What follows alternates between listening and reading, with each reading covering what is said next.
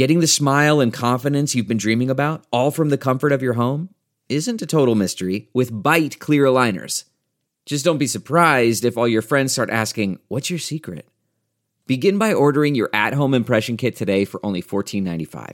Byte clear aligners are doctor directed and delivered to your door. Treatment costs thousands less than braces, plus, they offer flexible financing, accept eligible insurance, and you can pay with your HSA FSA. Get 80% off your impression kit when you use code WONDERY at Byte.com. That's B-Y-T-E dot com. Start your confidence journey today with Byte. Hi there, it's Julia Louis Dreyfus. You may know me from my podcast called Wiser Than Me, where I talk to older women and get their wisdom from the front lines of life. I was amazed by how many people told me our show made them look forward to getting older, which is why I'm here to talk about season two of the show. Sally Field, Billie Jean King, Beverly Johnson, Ina Garten, Bonnie Raitt, just to name a few. All hail old women. Wiser Than Me season two is out now from Lemonada Media.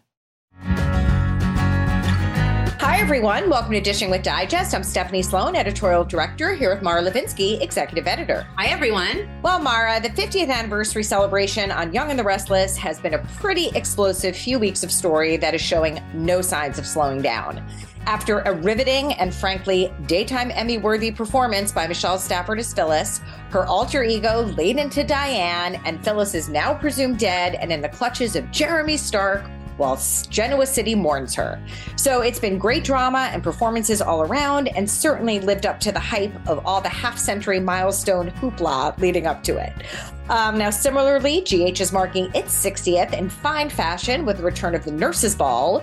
We saw the red carpet arrivals hosted by Grey's Anatomy's Chandra Wilson, who played fashion editor Sydney, and some super glam dresses. Big shout out to Sean Reeves and his fabulous wardrobe team that really set the stage for a high octane evening. So, as usual, we saw some fun performances, but my favorite part of this storyline has to be seeing Lynn Herring, who is our guest today, throw it back to Lucy's origin story by dressing up as a librarian as she did when we first met her in 1986. It was just such a brilliant touch. I agree. I also loved that nod to her history, and it fits so beautifully into the story because if you know Lucy's origin story, you got the joke. And if you didn't, it was still entertaining to watch her, you know, deglammed, sneaking into the Metro Court and literally putting her life on the line, not to mention Anna and Valentine's, because she did not have the self control to let Maxie and Bobby pull off the ball without her micromanaging. I mean, it's just very on brand. In terms of the ball itself, I thought it was really lovely that they built in a little mini tribute to uh, the late Sonya Eddy and Epiphany.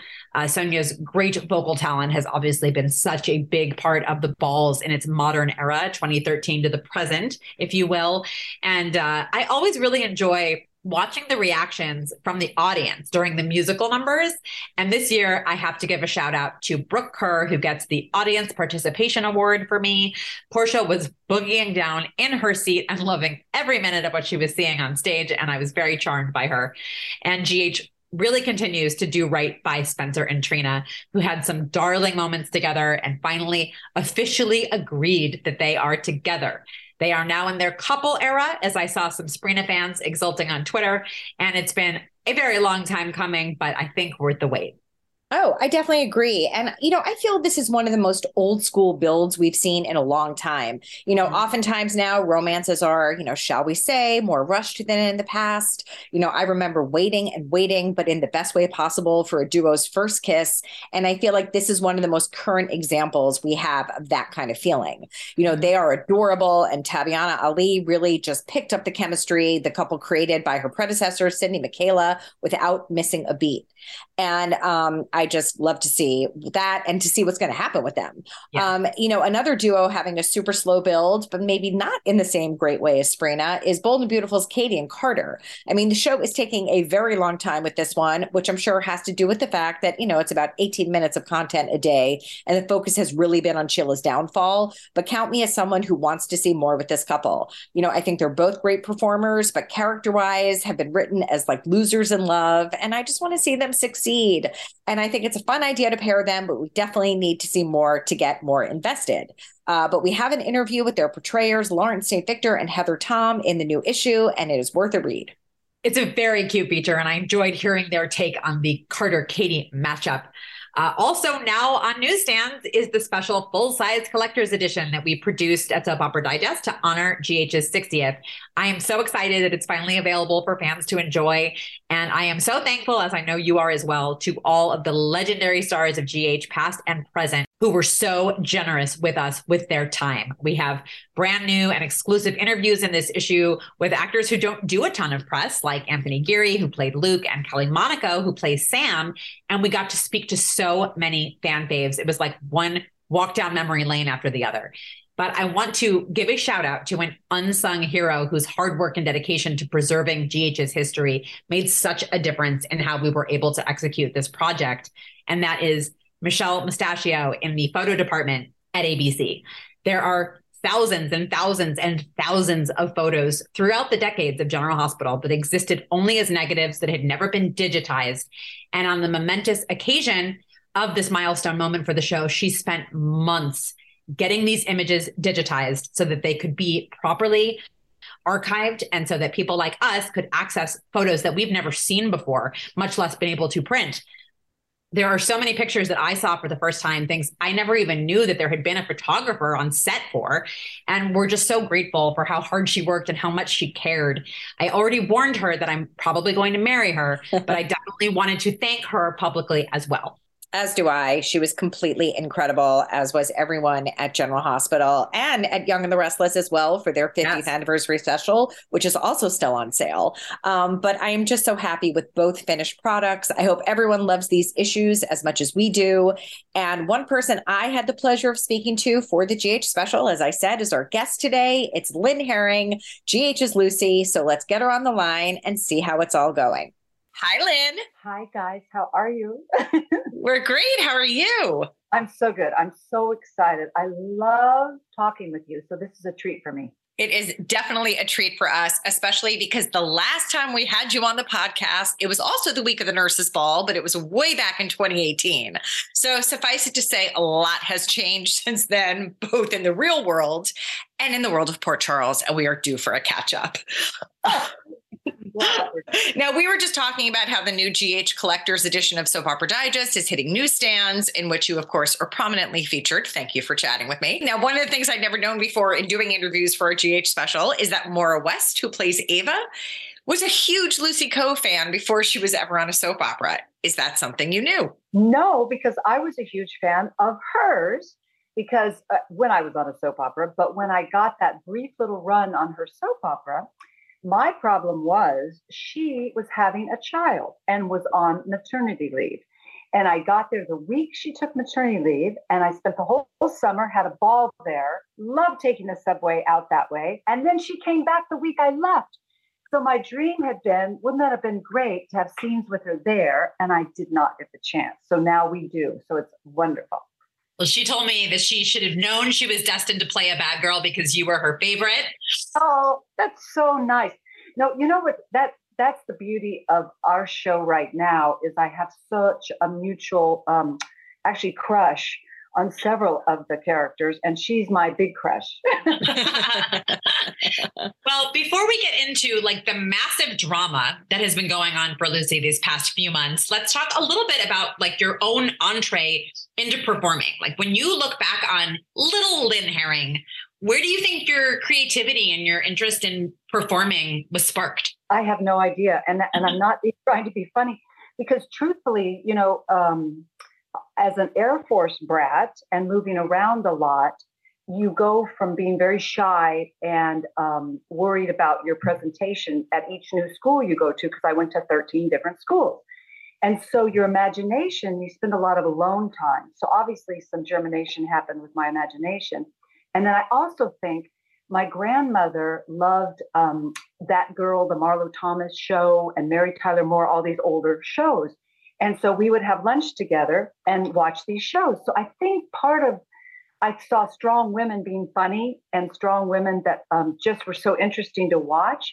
So I think from being um, alone with your own thoughts, too much perhaps, and then watching some of these television shows. And then, like I've mentioned before, my aunt um, would serve us lunch when my dad was in Vietnam and when lots of reasons we had to live around them. And she would put us in front of Young and Restless, you know, and we, some, we were five, six, seven, you know, I thought, whoa. but we would have TV trays, my two sisters and I, we, you know, be elbowing each other and watch the soap. And I thought, that's a nice way to make a living. But in our family, that wasn't, you know, you did the college and you got, um, so I have, you know, the degrees and such but that little spark of wouldn't it be fun to play pretend? was always there i think. So i'm so happy that i got to do it without even knowing i was going to do it. Yeah. Definitely. Well your husband wayne northrop was the first in the family to land on a soap and became he became a massive star as roman on days of our lives. So now he actually made his debut the same year the two of you married and he of course was in a hugely popular pairing with deidre hall's marlena. So what are your memories of how life changed or maybe friends you made as a result of wayne's affiliation association with Days? Well, I um, he had been kicking around, uh, boy, a long time in Los Angeles. He'd done lots of theater, and that was his forte. And then he landed Dynasty, and um, that was really big because I went on location with him and Linda Evans and Joan. Col- I mean, come on, you know, here's this. I was just in awe, and I would just sit on the set and watch and be quiet, so no one would tell me I had to leave. And so that started that nighttime soap. I think propelled us into thinking this is amazing. And then Pat Falken Smith's daughter had noticed him on Dynasty. And when they didn't need the chauffeur anymore, she called and I said, You've got to do this because, you know, and he goes, I, I don't know. The first day he was there, he fell in love with the people. And he, it, Marlena Evans, I mean, they have, I think, such a special relationship um, because, you know, that's what I, I love talking to people about the couplings on shows because they have an energy and a spark and of course being married and and she had a, a, relationship but i still believe there's magic and i don't care if you're married you can still feel that wonderful attraction and the camaraderie of the work and for that moment you are in love with those people and he was really genuinely i, I thought it was beautiful to watch because the work was so good but there was such a teamwork involved with them and i wanted to i wanted to do that too well, we had you on the podcast before. We did ask you to tell the story, but because the show so creatively called back to Lucy's origins uh, as the secret sex pot lurking beneath the exterior of a dowdy librarian. We want to hear you tell the story again of how you came to be cast as Lucy Coe. But let's start with like what other soaps had you auditioned for before you landed where you were clearly meant to be, which is on General Hospital. Well, Young and Restless called because um, Brenda Dickson, who played Jill, was going to um, be replaced and she wasn't signing her contract. And I thought, oh gosh, darn, that's too bad. I watched that as a kid. I went, so I got to test for that also. And I got very close. And then, of course, she decided to continue. And I was so excited because by that time I was hooked into daytime watching what Wayne had gotten to do. And um, then they called, uh, actually, I forgot, this is very funny. I forgot I had also read for Felicia way back. And um, same thing. Um, Marvin Paige was the casting director, bless his heart. And he said, you know, we pretty much have found somebody. Okay. And then finally, the Lucy part came up with no name, just a girl, six week run, maybe. Um, and you literally, I got the script and went, what? Because you had to, in the scene, transform from no makeup, nothing, as dowdy as you can look, into a sex pot. And I read it and I thought, oh boy. But then you know how something tickles your fancy? And I thought, there's no way I'm not going to do this the right way. So I came up with this whole ploy for the um, audition with a sash I could undo and you know, bra strap I could drop down and red lips. And I practiced with my hair, knotting it up and then whipping it out and. And I think Wayne thought I was completely out of my mind because I hadn't really told him what this was about. I don't even think I had him read with me because I, I thought, no, I got to do it, you know, this this way.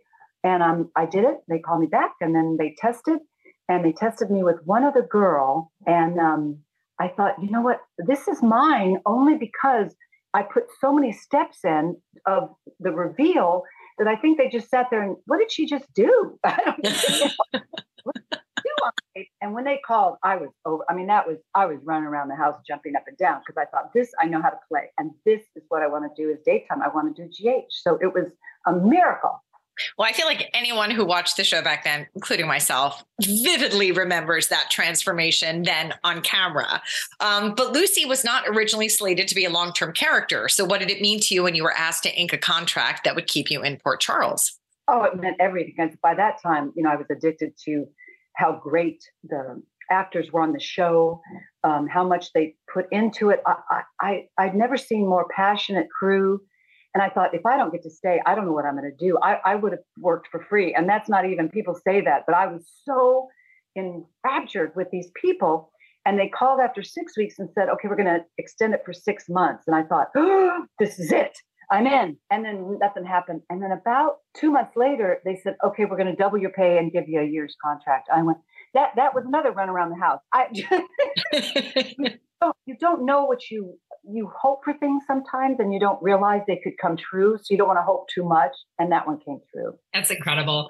So how much of Lucy's humor, which has become so signature to her over the years, do you feel like was inherent in the script? And how much do you think it was the way that you approached it or you brought to it? And let the record reflect you were the first person to say ta. That was not in the script.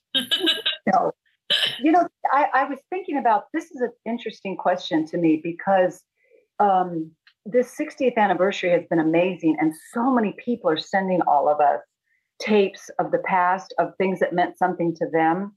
And I'm sure you, when you talk to people, they don't remember every single scene after all these years, but the taste of them and the feeling I've been studying and I realized her germination um, was so confused because she was definitely evil in a lot of ways because she was so into self-preservation. And and what's hard now for me is the comedy started uh, a lot with Ken Shriner and with um, Stuart Damon because when we had to play some of these scenes, there was no way it wasn't going to be that 40s kind of quick banter and some of the slapstick and the bits that Ken loves to do. And the audience started gravitating toward it. But what I've realized lately is I really have I have to say that um, I like both. And and right now she has gone completely down. They write me very funny things. Um, but then they, for example, threw in the speech about why she loves the nurses' ball because she gets to be a real person. And I need more of that because I think what happens is when you're always funny, the expectation is there, the humor won't be as strong. Um, you want to surprise people. And I've always felt like the audience is your team, you know, with you. And if you're not giving them what they want, um, and I, I just feel like the pendulum is swung where we need to bring some of the comedy back so they see why, because it is her defense mechanism. She just wants to make people like her. And I think till she dies, Lucy will want to be accepted. And it's just a total survival effort. So if it makes people laugh, if she gets so whacked out, it's mostly just to survive. Mm-hmm. Well, kind of on that same note, I mean, you came onto the show at the height of the Frisco Felicia pairing, the Duke and Anna pairing was getting underway. So GH was still sort of in its super couple era. Now, Lucy was definitely more the type of character to cause trouble for a happy couple than to be in one herself. But did you ever feel like, hey, I'd like to be in that kind of pairing and get the big dream wedding and all that stuff? of course you know because i saw that as also validation of your character you know when they actually had a mature relationship and um, the Alan, uh, that the Quartermaine was such a great indication of her dreams of being rich and being somebody, but it's still based in being accepted. So I bought into that, you know, the couple, and um, all the the couplings with Brad Maule, Tony, that was basically in her bad days, still with that desire to be loved. You know, you could always that's what you have to find for bad guys. Um, and then when Ken and I started playing around some, I think there was a mutual acceptance. They're con artists, but they have hearts of gold. You know, it became, and we started playing off each other, and they started writing to it, um, and that helped a lot. And then, truthfully, when Michele Val Jean started writing um, Doc and Lucy with Jon Lindstrom, that gave Lucy so much weight, and and and she finally found someone that saw what she needed and why she was so wacky and needy about acceptance and that was really fun to be part of that kind of serious grounded coupling. Mm-hmm. and you almost think and certainly who lucy was at that time you needed a psychiatrist to handle her.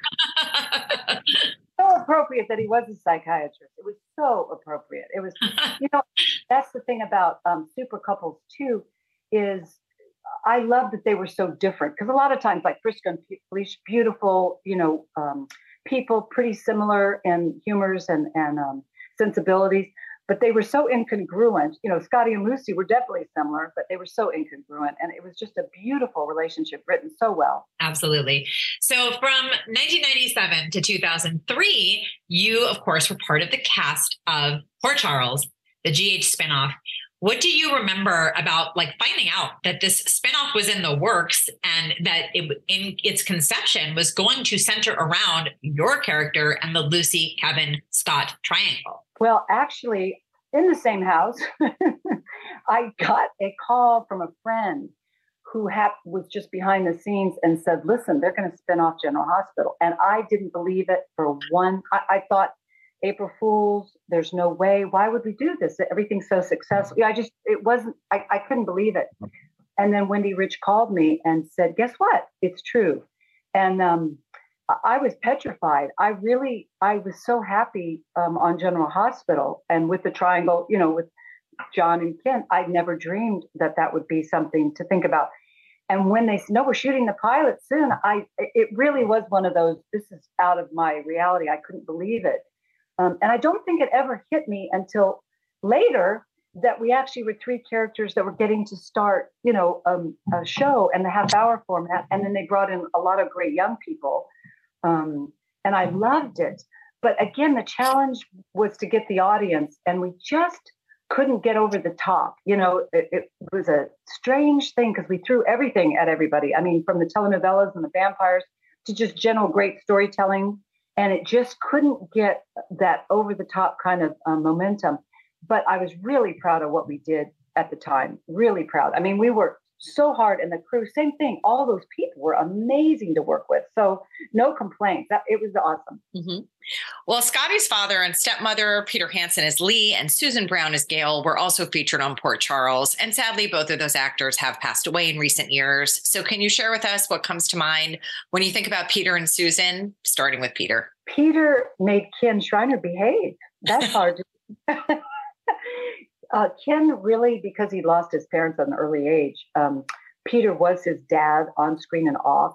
And it was amazing to see Ken turn into a little boy because this classy, intelligent, really great actor, Peter, would just come on the set and Ken would sit up straighter and he would do funny things with Peter. And it was beautiful to watch. So their relationship was so real and it was fun to be in scenes with them just to watch them one up each other. And um, he just was such a giving actor and his his eyes were so warm that you know, it's it's funny. I I'm not a um, I can't manufacture or, or come up. I have to just be in the moment when I'm working. I don't come up with, oh, my dog is sick. I'm crying. I, I so Peter would just put you in. The, you didn't have to do anything. He just put you in the moment. And I think Ken felt the same way. And oh. Susan, Susan is as classy as they come, and the same thing. Um, she would give Ken a look like a school marm would settle down, and he would snap right back into place. So they really were that parental respect, but they added a lot of gravitas and weight to our show because they had such a history on GH.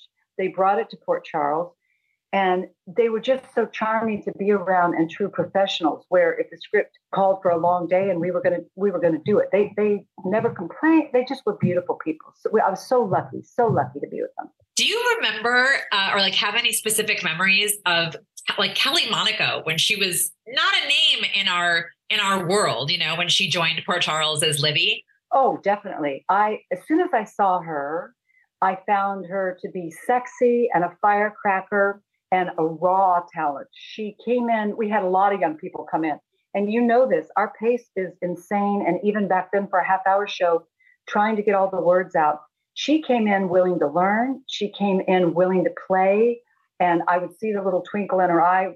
We used to, there was always a bedroom scene up, duh, it's a. So we'd always have a bed out, and we would lay on the bed and just talk. And I found out about where she was from and her family, and I realized this meant a lot to her. And and she was so new, but so ready to do it right. And and it, it, it's so fun when you see someone that has that little bit of danger and a little bit of charisma because you cannot, you know, we talk about it at work all the time. It's, it's like a great painter. How much is technique that have been taught in school, and how much is just a genetic kind of magnetism and craziness that comes to actors? And she had all of that. So playing with her was fun, and and I I enjoyed every scene we had together, and I still do. I I, I just love working with her. Mm-hmm. That's great. Um, now, outside of popping into GH for Lila's funeral in 2004, you were out of the Port Charles universe for a fair number of years. When in 2012, you got the call to come back. So, what do you remember about getting that call? Um, actually, I had heard a few other people had gone back, and it really wasn't. I, I was so happy in my ranching, raising my boys world. I missed it, and I kept up with everybody. You know, you don't just leave; you do talk and, and phone call and chat, and I catch up on what's going on um, and uh, several of the actors, you know, Deidre Hall came up here and um, Jack and Christina, you know, lots of folks came to the ranch. So it wasn't like you're totally removed, but I wasn't working. And I thought, well, they're calling some people. What think they'll call me, you know, in the back of your mind, you go, hmm. And they did. And I was, and they said three days, it's three shows. And I went, good. Okay, this is good. I can wrap up, you know, do something with Lucy for three days. And I remember I was on a hike in Topanga um, where we kept our tiny little house we've had for 40 years, just in case they called. No, we just kept it because it was nice to have. But and I was hiking on the hill, and I thought this is what I wanted to do. You know, the boys were now in high school. I, it was meant to be, and I was thrilled. But at the same time, you know, you're nervous. I thought, oh my gosh, do you still have some to give the audience that they'll like about Lucy? It's it's a very intimidating thought after being gone. It's very weird, but so far so good. but do you remember like that first day back in the studio after eight years? To be honest, it, it was um, hard. I was so excited, and and when I walked, when I drove up, but I had to get a visitor pass. It wasn't like an actor's ego going, "I'm not a visitor." It was more, "Oh, uh, this is, was my home, and I'm coming home." but it's not your home anymore. Do you know what I mean? It was the most awkward thing emotionally because seeing the blue General Hospital sign out front and then having to tell the guard who you are and then getting in the building, I realized, you know, you got to earn your stripes again. But also, I was kind of let down in a way. Um, like, what did I had given up? There was a give and take in my brain about I wouldn't have traded those years with my boys for anything, but I missed it, and and that hit me really hard as I, as I got there. So, you know, you you say well you gave up something to get something better for your family but i did i realized i had really missed it. Mm-hmm. now could you ever have imagined at that time um, that it was actually going to be a return that kept on going and we'd be talking in 2023 while lucy is in the thick of a huge story? No no because you know truthfully um, i think Frank and Ron came in with great ideas and they really wanted to create something old and new. And Lucy was part of the past. And so I just knew I was given a great honor to get to come back. And I, I wasn't expecting to be part of the canvas per se. I just was expecting to do the guest part. Um, so no, I, talking now, you know, someone will say, well, you know, you've been there 10 years. What? No way. Because it's also, you know, for the audience too, when you're not um, in the main stories, time goes by really weird in my mind too. So a year goes by and, and, I thought, oh my gosh, I really have been there 10 years, 10 of those. And it, it doesn't seem like it at all. It, it's just not real. And I'm so appreciative because what a ride it's been already again. Yeah. Yeah, yeah, yeah, yeah. Absolutely. Lucy had been like pretty darn single for a very long time after things had gone terribly wrong with Kevin, with Scotty, with Duke not meant to be. Um, they'd all failed to work out. And then Michael E. Knight comes out of nowhere to play Martin. So I want to know if you had met Michael before over the years because he's part of the same ABC daytime family. You worked on different coasts, but there's Super Soap Weekend, there's the daytime Emmys. All the above. The daytime Emmys, um, when they were in New York, we always, I mean, the New York people, I was fascinated with how they worked. You know, you want to know what their routines are. So I'd see Michael, and then Super Soap, all that, we just circled each other. And I just remember Tad being such an interesting character. And I always thought, you know, I think he works like I do because you can't predict what's going to come out of his mouth. And I had watched a couple times and went, I don't think the actor opposite him really knows what he's going to say next. And I have that problem, I'm sure, with other actors when I have no idea what one's going to do. And so I thought, kindred soul but it wasn't manifested in anything. And then when Frank said, you know, we might throw you guys a few scenes, I went, oh my goodness, this is good. And he is there to play. And once you see that twinkle in his eye, I was done. I was done. I thought, and and it's frustrating again because I get just as caught up. I invest in all the stories just like the viewers. I'm a viewer just like they are. When I see a hot couple on our show, I watch the scenes on my monitor in my room. So I wanted us to be that, and we've we've kind of had fits and starts. So mm-hmm. I'm hoping that after we've gotten through the WSB and all of the nurses' ball, that we can start again because there's just something magical when you get to play with someone you admire and respect like that. Mm-hmm. Well, I think the audience would definitely agree. They gave a big thumbs up to Lucy and Martin pretty much from the get go. So, outside of the fact that you're both gorgeous, fabulous humans, what do you think their appeal is to viewers? I think part of it is the unpredictability. Um, and they bring all their baggage with them. So, you kind of wear, I know Lucy wears her heart kind of out for everyone to see. And he does the same. They've created these XYs, and then he has all the Tad fans that just love his um, his twinkle and his kind of um, in your face sort of attitude. And he's very sexy. And I think what we bring is that um, magnets that repel, and then you flip them, and then they stick together. And so mm-hmm. we're just it, it's almost like we're on this precipice of potential, and that's what I'm I'm hoping because we see in each other kindred spirits that have maybe a deeper, as we've aged, a deeper connection, and maybe they're seeking like minds, but to have something more permanent. So I'm hoping we go down that road. And that head of hair isn't too bad either. Oh, oh my gosh! And I got to touch his hair. Come on. I mean, I mean, he is genetically blessed. I yes. will say that. Yes. So blessed. How much trouble would you get in if I forced you to answer the question, who has better hair, Michael E. Knight or Kin Shriner? I'm not going to do it. I'm not going to do it. well, I, can't, I, can't, answer that because, um, you know, you can go the traditional or the kinky route.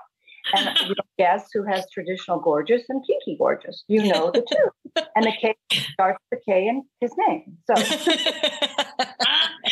well, uh, you know, Scotty and Lisa are a little bit on the rocks at the moment, and obviously Lucy has a lot of drama to deal with. But in this imaginary scenario where Lucy and Martin double date with ah. Scotty and Obrecht, who do you think is going to pick up the tab? Oh gosh, that is such a good question. So Scotty likes to think he's a high roller and he loves to get his money clip out and lick the fingers and deal out the money. He never actually pays for anything, but he licks. And then, of course, our poor Martin does have some financial woes with his ex All that alimony. The alimony he's paying and also the lawyer skills. I'm not sure. You know, has he ever gotten paid? I'm not really sure. and Obrecht, just on principle, because she thinks she's very mightier than Lucy for sure. And she does have many college degrees that Lucy will never have. I'm afraid Lucy would feel the need to pick it up just to say I did and just to say that look at you three losers, I win. As well, she should. She does win. Exactly. exactly. Um, now, speaking of Lucy's wins, between deception success and her love life going swimmingly, things were pretty good in Lucyville until Victor Cassadine came along. now, your husband had worked with Charles Shaughnessy on Days, where he played Roman's brother in law and fellow ISA agent Shane Donovan. Do you have any memories of Charlie from back in the day when he was working with Wayne? I was intimidated by him because I thought he was such this British gentleman.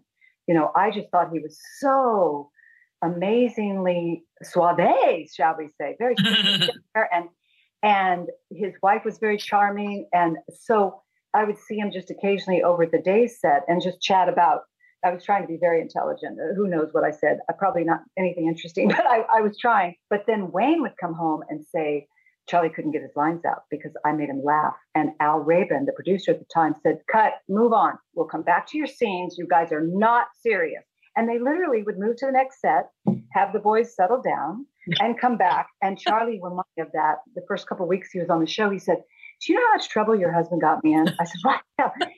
I said, "Oh, I forgot about that. They could make each other laugh like nobody's business. They had the same dry humor." And I just picture them like little boys. They were little boys, and they got in trouble all the time. Delve into the shadows of the mind with Sleeping Dogs, a gripping murder mystery starring Academy Award winner Russell Crowe. Now available on digital. Crowe portrays an ex homicide detective unraveling a brutal murder he can't recall. Uncovering secrets from his past, he learns a chilling truth. It's best to let sleeping dogs lie. Visit sleepingdogsmovie.com slash Wondery to watch Sleeping Dogs, now on digital. That's sleepingdogsmovie.com slash Wondery. CarMax is putting peace of mind back in car shopping by putting you in the driver's seat to find a ride that's right for you. Because at CarMax, we believe you shouldn't just settle for a car. You should love your car. That's why every car we sell is CarMax certified quality so you can be sure with upfront pricing that's the same for every customer. So don't settle. Find love at first drive and start shopping now at CarMax.com. CarMax, the way car buying should be. It's so precious. So tell us what it has been like for you to work with Mr. Charles Shaughnessy. Well, you know, I love it because it started with Anna, though. So it started with Finola because the premise of I need to help them, and she was actually going to trust Lucy to be of any good is hilarious right there in itself. I mean, come on, look at what it's become a mess. But working with him, the same twinkle uh, that I would see in my husband's eye, who loved, you know, doing days, is there, and he when we realized we got to flirt but do the humor at the same time because they gave him some funny pickle lines. We had i mean this is not just Lynn and charlie going off on a tangent. They wrote us some pretty suggestive funny lines. And once we realized they were really going to let us run with it i loved working with them. And see that and that is the problem. And and there is um, i think the viewers have a valid point. You have the danger of the WSB and spies and really life and death. And then you balance with the hijinks and the comedy. And it is a fine line. And I get sometimes why they go, well, wait a minute, this is, you know, am I supposed to believe they're really in danger? But, you know, Charlie's looking ahead of her dress, shall we say. you know, so it, that was, we tried to make it dangerous, but still very light. And also in our, our defense, really, I think that when soaps go so dark, in these day and age, it's fun just to get to chuckle out loud. And so sometimes it may not be realistic, which I completely understand. But just to give them that chuckle and that response, Charlie and I really enjoyed that. Mm-hmm. Well, I think that Lucy teaming up with a more than somewhat reluctant Anna and Valentine to take down Victor was a really fun twist. And you and James Patrick Stewart and Finola Hughes have spun some serious comedy gold out of the situation as well. But it feels like you managed to pack the scenes with a lot of fun bits. So take us inside what it's like to collaborate with them. Well, what I love is Finola and I have a past way back and even when Lucy came on um, as the librarian, we circled each other too. So the, the mutual admiration of it's just so easy when you step into scenes knowing that person is going to be everything you want them to be. She brings it every scene. So it makes it so easy. So then I would say, okay, um, I'm gonna um, I have this like bracelet that Victor gave me and I want you to admire it. Do you mind really overdoing it? She goes, I love it. I said, okay, because way back, even when Finola and I had first scenes when I came back, um, she had gotten her hair trimmed or something. And in the scene during tape, I said, Oh, I love your hair. She goes, Oh, thank you. And she's this big police woman back then, you know. And so we started just building on that they're girls and they're girls together that are strong women and that yes, she's a spy, and Lucy, who knows what she really is, but she's something wrong. so, so that that sense of play is the same. You know, she goes, okay, I'm going to grab your arm, but um, you can act like it hurts. I said, okay. So, so you know, we just it, it's it's it's like we want the audience to go with us. You just want them to go. These people enjoy each other. They're professionals, but they're telling a story that they want to tell that we want the audience to enjoy. And she just does it and the sarcasm and the snick, you know, and we don't mind looking like each other's straight man or being the victim of a joke. You can't bring an ego to it. You have to be goofy sometimes and just say, well, that Lucy looks like an idiot. And Finola would let Anna be kind of, oh, no, what have I got myself into?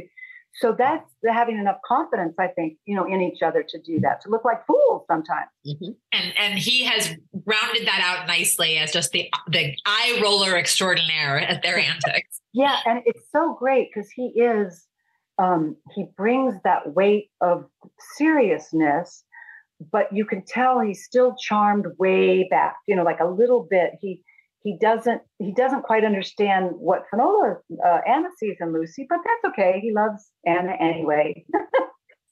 Oh, I know a question I have. When Lucy came out from the other room of the safe house and says, I didn't mean to eavesdrop, but I heard the song and it was lovely when Valentine sang to Anna. Did you actually hear the song? Yes. And I, I Lucy was eavesdropping because she was waiting patiently to come get snacks. She has to have her snacks.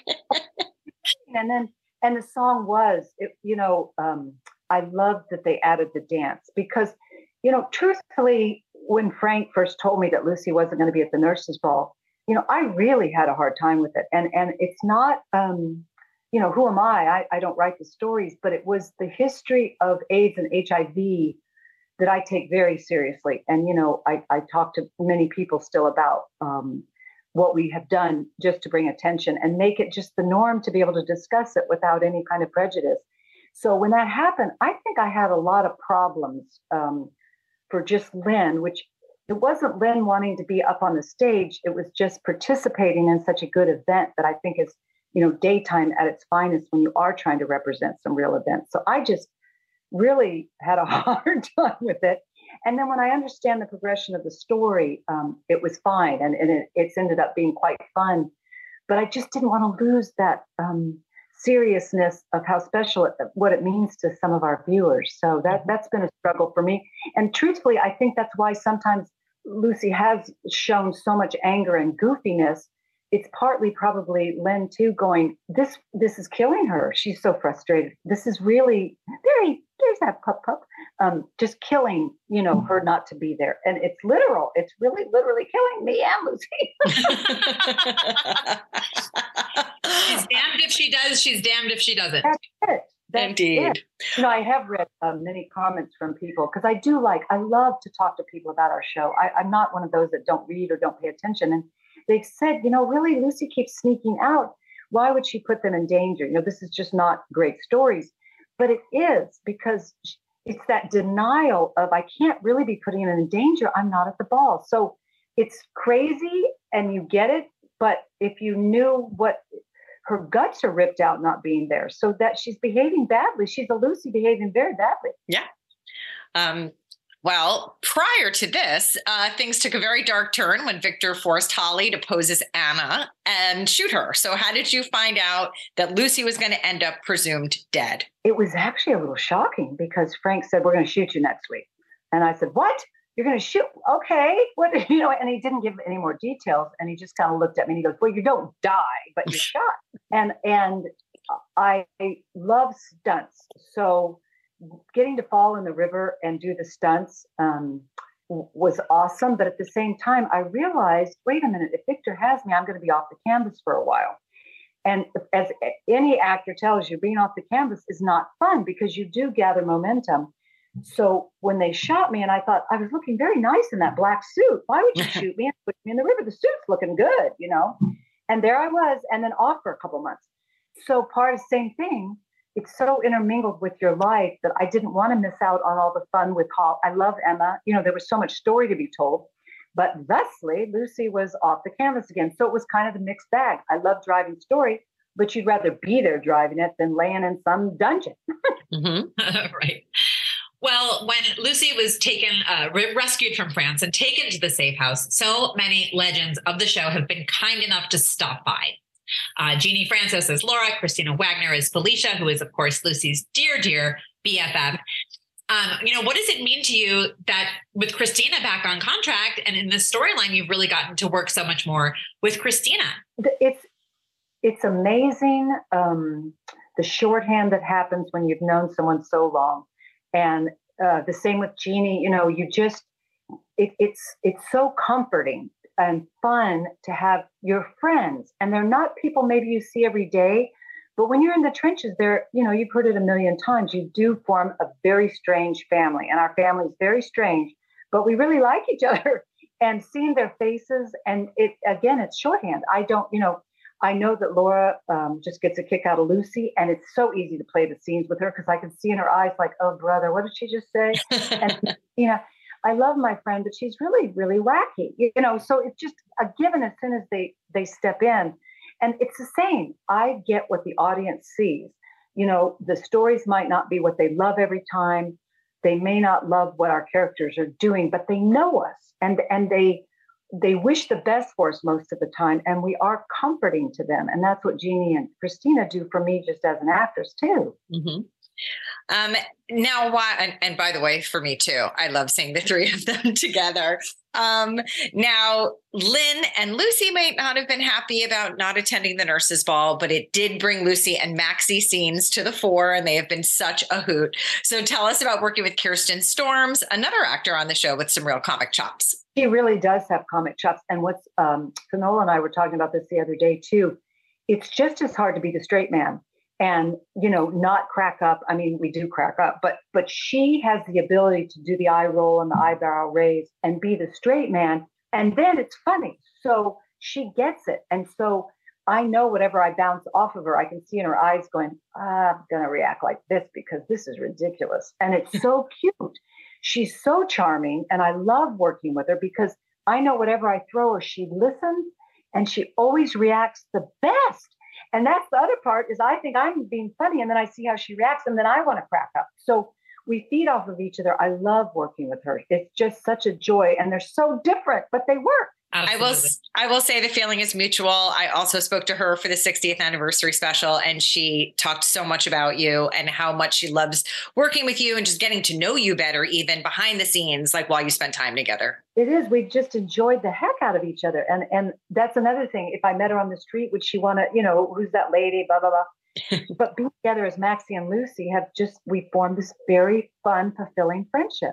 Love it. Uh oh, I might cry. um, so, uh, all right, when you found out that Lucy was going to echo her legendary librarian look as part of her disguise to sneak into the Metro Court in order to make sure she got her way where the nurses' ball planning was concerned, what went through your head? a zillion things, because that librarian guys really did give me my life, you know, and I, I've said that before daytime between Wayne being lucky enough to play Roman Brady and then me getting to play Lucy Coe, what a life we've made together. You know, it, I, I, I really am the luckiest person because things that we didn't know we could do or accomplish, or people we could help, or family, you know, whatever, you, these daytime jobs have given us that. So to reflect back on my beginning, I was so excited. I, and I, I then I and I knew the audience would go, "Who is that?" They know it was me, but but the people that are new wouldn't know why.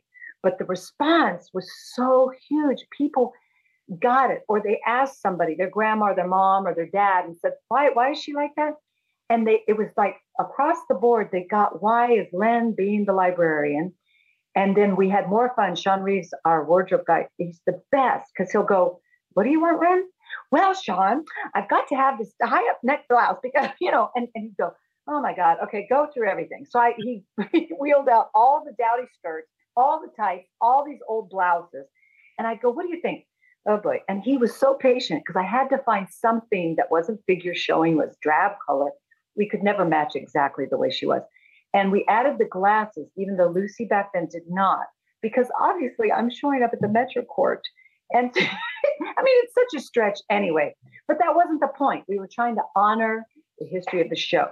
And we wouldn't have done it if it hadn't been the 60th, you know, but this was just winking at the audience and going, Do you remember when? And they did. And I, I was so happy. And then the funniest is they sent me tapes, you know, the audience would send the tapes of before. And I looked at the mannerisms. And then when I came out of the elevator, I hadn't seen them before. I saw the air show and I did the same mannerism with the little collar. And I went, oh my God, I'm haunted. This is really uh, the librarian is back. So it was an honor. I was beyond thrilled, just beyond. And the writers were so kind to put that in. They they deserve so many kudos. It just made my whole month. It was amazing. Well, what was it like when you first looked in the mirror and saw Lucy the librarian 2.0? well, I was hoping that it looked similar because we just didn't, you know, I said, don't put any makeup on me. And they said, you don't even want some, what? You got to put something on. I said, no, they would powder my face and I would go. And I want to do the same thing. So I thought, you know, I, I don't know. I knew it didn't match exactly because I mean, time's gone by, but it just was so um, rewarding to try that again. It was just, it was the best. That will be a memory forever, forever. As yeah, it was very, very precious. So, did you get any strange looks uh, on the set that day from people who maybe hadn't read your scenes and were wondering where Lucy and her full glam was? Yeah, and the best was one of the stage managers I said hi to. I won't name names because we have a couple. He wasn't very friendly because he thought I was just somebody coming in to walk through the scene. He just goes, "Oh, hey, and I walked by him and then I turned around. I said, It's me. And he died. He did not know it was me. And I was so happy.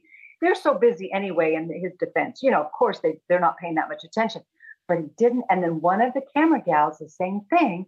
I walked on the set and in her mind, she said, Oh, is this another new character? What, you know, and it, it just didn't register. And I thought, Yes, even though everybody at home will go, well, of course Victor would see Lu- it's Lucy. But for that suspended moment, you know, we won. well, hey, these are two people who know you well who didn't. So yeah, that's actually exactly. mission accomplished. Um, another scene we want to ask about is when Lucy was watching the red carpet coverage with her bowl of popcorn, fuming because she was finding out about a potential issue with the magic wands. So when you shot that, were you looking at a blank TV screen or were you looking at something? It's just a blank TV screen. They just stick, and sometimes it's just a box. You know, they whatever. But it was so easy to to know that everything's going on without her. You know, it just it's just so hard to believe that that was going on. And each detail, you know, from the years past, Lucy got involved, like the magic wand not having the right guys would have killed her. And so that became, you know, someone, it might have been Kin or someone said, What is the big deal? It's one act. And I thought, No, it's the magic wand. It's not just an act. What is wrong with you? So Lynn takes on that craziness too. But it was, also hard because the three cameras are right on you and and you know you can hear them kind of chuckle sometimes like under their breath when you're doing something and that it's so hard sometimes to stay in the moment but i really was angry about not being there with the wands Understandably. Well, if you haven't had the chance to watch today's GH, you might want to skip ahead a bit. But for those who have and saw Lucy crashing the ball, what was that like to film? It was so interesting because what I loved was they also respected history because of Bobby. And um, Bobby and Lucy, you know, since the uh, Tony Jones days, I mean, they bonded over uh, BJ's heart. Many, many things have gone on, of course, in all these years. But there still is that competition because I think Bobby sees in Lucy the version of wanting to be inclusive. Bobby has now become a very well respected member of the community and a nurse, and Lucy hasn't even gotten close to any of that. She's not any of the above. So they incorporated that um, in. And so when they told me that you at first um, are going to have some something with Bobby, I thought, oh, this will be interesting. But a cat fight, you know, we've done that. And so then it got to be the prop guy is the one who told me. He came up and goes, Lynn, you're going to love what we did. We made this great big picture of you and it's gorgeous and we did really good. And the paper is not that hard to break through. And I went, What? I had no idea. And he goes, Yeah, we made two copies. So you only have to do it twice because you can't, we, that's all we got. I said, Okay. And I had no idea what he was talking about. So then I'm thinking, paper and my picture. So finally, you know, Frank comes over and goes, Guess? I said, What? He said, You're going to crash through your own picture at the ball. I went, Oh boy. I thought this. I said, Why? Why would I do that? And he goes, Because Bobby's saying mean things about Lucy. Okay. So then I get the script and I realize she spends a page really going off on all my bad past. And the beauty of it was it kind of builds. And they have me walking and hearing what she's saying. I'm supposed to be saving Anna and Valentine. And what? Lucy's distracted? Yes, she is. So instead of saving them, she now decides she's going to go yell at Bobby up on the stage. So the premise is hilariously bad, but hilariously good, meaning it's theatricality. And I know the audience went, uh, I don't know if this would really happen, but it really did. so she gets distracted and goes and trips and literally falls through her own picture. And she would like to kill Bobby, but then everybody's clapping. And all of a sudden, that adulation, they really are clapping for me. Can't kill Bobby now let's back up and sop it up. Enjoy this applause. But the stunt was so much fun because Tim, our amazing stunt guy, set it up so I could trip. You see my foot trip. And then they said, Lynn, you only get two times. You only get one and two. So pay attention. So I gave it my all. The rehearsal, I banged my head because they put a board so I wouldn't break the paper. And that was the worst of it. I still have a little, you know, and I thought, I'm doing this right if I banged my head. And then once, and what was so much fun is as you burst through and you look up, the real shock on all the cast sitting in the chairs was huge. They had no idea what was coming. No one really told them. And it, I, I was so proud. And the main thing is if you make the stunt guy happy, then you're proud all day. So Tim was happy. Frank just said, Are you okay? you know, it was so, so fun. And again, you're taking the audience on a ride. Some of them are going to go, Oh my God, that's how Lucy gets to the ball. But at the same time, why not? You know, why not that Bobby and her past and all catches up to her and her, all her frustration and she trips through her own picture. I mean, the irony is pretty good. Absolutely. it's perfect. Um, now, though there are very lighthearted moments on a sad note, the nurses' ball this year was not only missing your presence, but was missing the presence of the late Sonya Eddy, whose epiphany had been such a standout performer at the balls in recent years. So, what stands out to you when you think about Sonia? Another incongruent friendship that you would never know how much we meant to each other. And that's why, um, because Lucy was in the safe house and not, I didn't get to go to the memorial the show had, obviously the character. So I didn't get to grieve with uh, other castmates. And then the dedication they do at the nurses' ball, I wanted to be there so badly because she was the nurses' ball effort for me. Once she came on and did her numbers, she put her heart into it, and she was as passionate, you know, about the meaning of it too, not just as actors, but the meaning of it. Um, and we had some big laughs, big laughs uh, at my dresses, about her shoes. We would lean on each other because can you stand up one minute longer, Sonya? No, I can't either. And we would hold on to each other. It just, it's just one of those friendships that you don't get and you miss. And my biggest regret is she loved animals as I do. And um, she kept wanting to come to the ranch and it didn't work out the summer before. And then COVID came. And so this summer was our plan. And so it's, it, it's really hard because she wanted to see the horses and the cows and how we live up here. And I just wanted her to come stay and just hang out with me. And so it's it's it's it's been a really sad time for all of us. Um, because she she really was a magical person. You just don't you don't get a Sonya in your life like that. So we we were lucky to have her. Uh, uh, I'm just I'm I I was like Mara's gonna need a minute. Yeah, Mara's gonna need a minute is right. Oh my goodness. Okay. Well, I'm certainly going to cross my fingers that in 2024 we see you back as MC of the Nurses Ball, right where you belong. Um, but before we let you go, you know, is there anything that you would want to say if we gave you the floor to speak directly to the GH audience who are listening, who have been so passionate about and devoted to the show for 60 years and have so much affection and deep fondness for you and for Lucy?